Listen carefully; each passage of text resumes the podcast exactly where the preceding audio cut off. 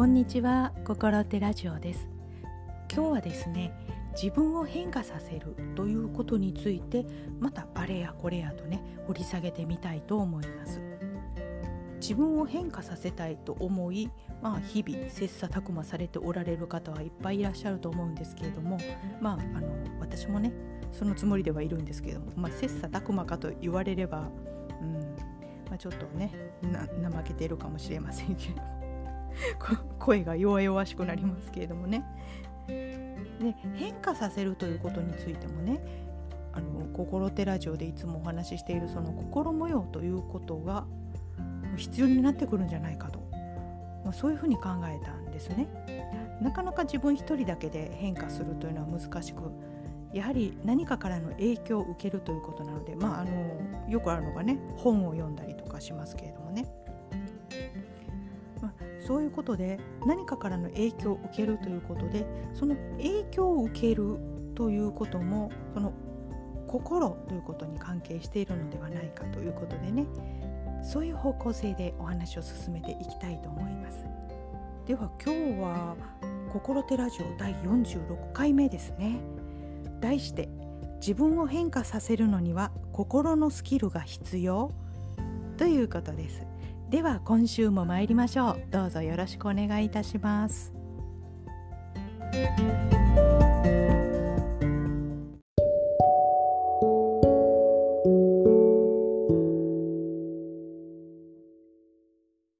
ジュエルっ子物語。秋は物事を少し敏感に考えすぎる女の子。小さい頃から何かを探していました。探しても探してもなぜこんなにも心が空っぽでなぜこんなにも足取りは重いのでしょう？私は何を探しているんだろう？秋の毎日は答えを探す旅です。でも答えといっても問いは何かということさえわかりません。でも答えが見つからないことには何のために生きているのかさえ分かりません。長い長い時間が流れ秋はとうとうくたくたになってしまいました。このままただ息をしているだけで人生は終わっちゃうのかな。ある日秋は一人の男の子に出会いましたえ女の子？うん男の子？どっち？本当はそんなことどうだっていいと思っていました。男の子の瞳の輝きにただ引き込まれました。あまりにも胸がドキドキするのでいつもの自分に戻るために聞いてみたのです。僕タク女の子。でもどうして男の子じゃないんだろう。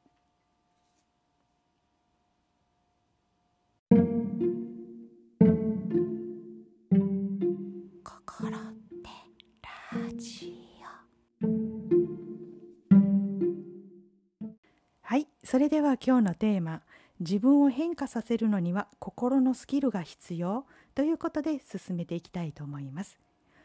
冒頭で朗読させていただきましたのが来月8月15日に幻冬舎より出版予定になっております絵本ジュエルコ物語より一部抜粋してお送りしました私浜田亜希がお話を作りまして美術家の犬飼宮樹さんがあの素敵な絵をつけてくださっています。ぜひ手に取っていただければと思います。ああいうふうにね心が空っぽでまあ体を引きずるようにしてね日々を過ごしていた主人公がですね途中で何らかのあの自分の性別に違和感のようなものを持っているそういうタクということ出会いますそしてそこから空っぽの心に変化が訪れるということなんですけれどもね。さあどういった変化でしょうかというところでね そこで切らせていただきましたけどもね。であの自分を変化させるということでね、まあ、あの心のスキルというようなね硬い言い方をしてるんですけれども、まあ、何が必要かということなんですね。で変化させるということでは、まあ、自分一人だけでは変化は難しく何らかの影響を受ける、まあ、人であったりとかですね。まあ、よくあるのが本であったりとか、まあ、何らかこう人からの働きかけがあって変化が訪れるということなんですよね。で絵本の中の主人公はもう心が空っぽでもう体が重くって、まあ、何を手がかりに何を生きがいにしていけばいいのだろうというねちょっとこう、まあ、燃え尽きた感じ少しねうつうつとした感じということも感じ取れるかと思うんですけれどもただそのタクと出会うことによってですねもうその主人公の女の子にとっては、まあ、心に劇的な変化が起きるわけなんですけどもねもうくたくたにもう何のパワーもなくなっているその主人公にそんなことができたのかというねだからねその力的なパワーは必要なかったんですよね。その心の中に変化のもとといいますか変化できるこの心のスキルというものがね鍛え上げられていったものと思います。で人から影響を受けるということもねあの自分に準備ができていないとやはりできないことかと思うんですね。でその準備というものがどういうことかというとそのもやもや指導しであったとか ですね。どうしてこんなに自分はモヤモヤが跳ねないのだろうかって言ってねでもどんなにモヤモヤ考えてももう何にも答えが出ない。ああなんて自分はダメな人間なんだというね。まあ自分にとってはこの無駄に思えるようなね長い時間だったとしてもそのモヤモヤを考えたりとかねあっちからもこっちからも見つめたりとかねこう押したり引いたり揉んだりしているね。その期間が、まあ、あの心のスキル心のスキルというと硬いですかね。だからその感性をね鍛え上げられていったその期間ではなかったかと思います。なのでねあのまあ無自覚ながらもまあ、ジュエル小物語の主人公は、まあ、そういった人生を過ごしたために、まあ、この感性がどんどんね鍛え上げられていったんですよね。だからそのタイミング自分に一番のタイミングでそのタクに出会った時にふわっと変化が訪れたしその変化というのはねある意味この自分にとって怖いことであったりするかもしれないですね。この心にドーンときますから、まあ、ある意味ストレスですよね。でもそれさえも受け止められるような、まあ、そういう度胸が自分にあったというね そういうことにもなるのではないかと思います。まあでもねそれだけこのタクという存在が、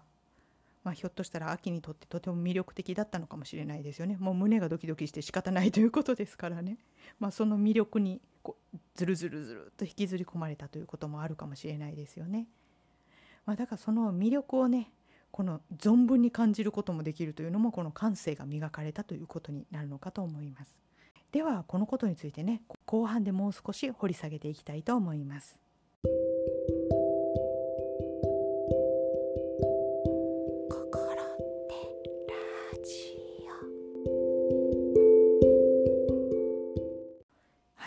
それでは後半テーマを続けていきたいと思います。あの随分前になるんですけれどもね。私あの絵は描けないとお話ししたことあったじゃないですか。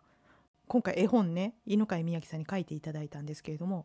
まあ、自分でもし絵が描けるとしたら絵を描いて絵本もね自分で作っていたんですかね。いやいや多分ねそういうことにはならなかったと思うんですね。またこのことをお話しするとね長くなると思うんですけれども。まあ何らかねそのこの人から見ていただくものを作っていくという考えがなかったのでそう考えがなかったんですよ。ね犬飼さんがねそのように絵を描いてくださったからまあこう劇的にね絵本という形でこう変わっていった変化していったわけなんですけれどもでね今回はね私が書いた文章を、まあ、あの犬飼さんがねこうあの共感してくださったからこのようなことになったんですけどもまあ大体ね人が考えていること人が言っていることそのまま理解したり受け取ったりすること難しいじゃないですか。そういう例があったんですね。であの私絵が描けないと同時にですねまあこう美術関係がね全くダメでどうしてそれで芸大生なんだというところなんですけどねご容赦ください。文章を書きたくて。でねある授業に出た時になんとね粘土細工しなくちゃいけなくなったんですよね。えー、と思って。で他のあの受講者さんたちはあの他のねあの学科とかコースの方々でこのね造形的なことされる人が多かったんですよね。で私あの何もできなくってでその時にね自分の中の感情をあの形にしてくださいということでねで私あのその時の授業がねもうあの大好きなもう大ファンの先生だったのでね。ただねあのもう先生の顔を見るのがね恥ずかしくてこの年でね。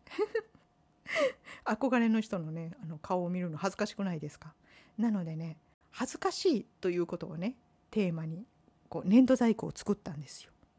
でそこにねあのハートをたくさんたくさんたくさん本当にたくさんね 散りばめてそしてあの女神様のようなものが真ん中にいてハートがこのね飛んでいるつもりなんですよ自分で。あの実際はねあのグレーの粘土なのでね、まあ、あの自分のイメージの中でこうハートを飛ばしていたわけなんですけれどもね。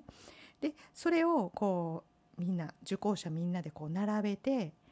まあこの見て公表していくわけなんですけれどもね。で当てていくわけなんですよ。その感情は何だって言ってね。ででその憧れの先生がね私のこの作品を見ていただいた時に「でうん愛かな?」とか言って。でその時にねいや愛でいいんですよね 愛で。まあそういうことなので。でねその時思いましたね。恥ずかしいという感情にはあのたくさんのバリエーションがあるんだということに。私その時ねこう恥ずかしいの中にこのなんか照れるとかねもう大好きな人と一緒にいて恥ずかしくって顔を上げられないとか、まあ、そういう意味合いでの恥ずかしいだったので、まあ、あの表現できていたといえばできていたんですけれどもだから恥ずかしいの中にそんなにこう自分がこう表現するもの伝わらないんだということでねショックを受けたんですよね。でそれもやっぱりね人にこの伝わりやすい表現を選ばないといけないなと思いましたね。でこの変化をさせるには自分が一方的に伝えるということもちょっとねこうまずいですし相手から一方的に受け取るということもやはりねちょっと乏しい。だからこう循環があってこそだとねその時思ったんですよね。だからね自分でこう分かりやすいこう表現そして自分が表現しようとすることは、まあ、ほとんど伝わってないんだなと思った方がいいとね。思いましたね。だからね先週も少しお話をしたんですけれどもこの受け取るような感性ということですね。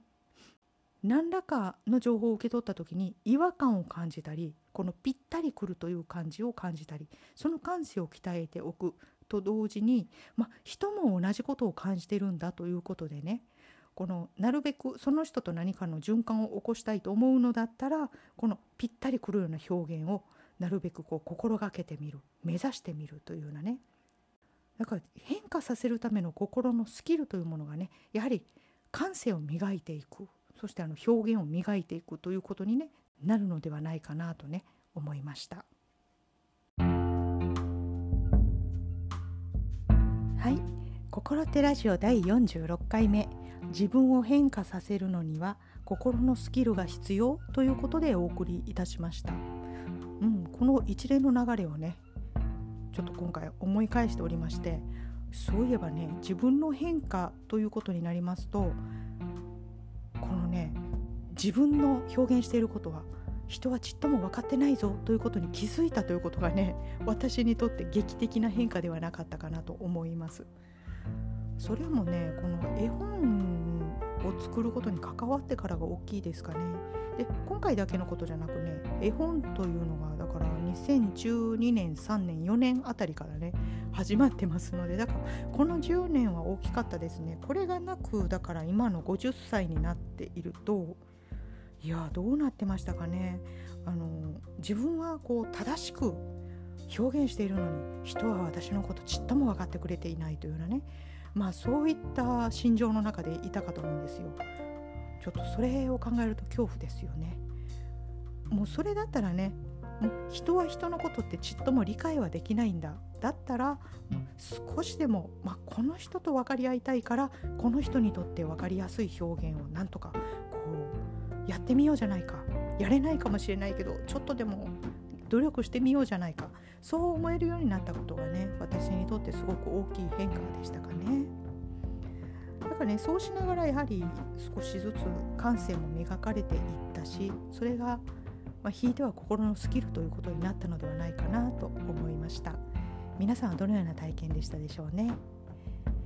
では引き続き心ってラジオではお便りを募集しています。ご質問ご感想どのようなことでも結構です。またメールでお送りいただければと思います。それでは来週金曜日また心ってラジオでお会いできればと思います。心って浜田亜希でした。本日もありがとうございました。ごきげんよう。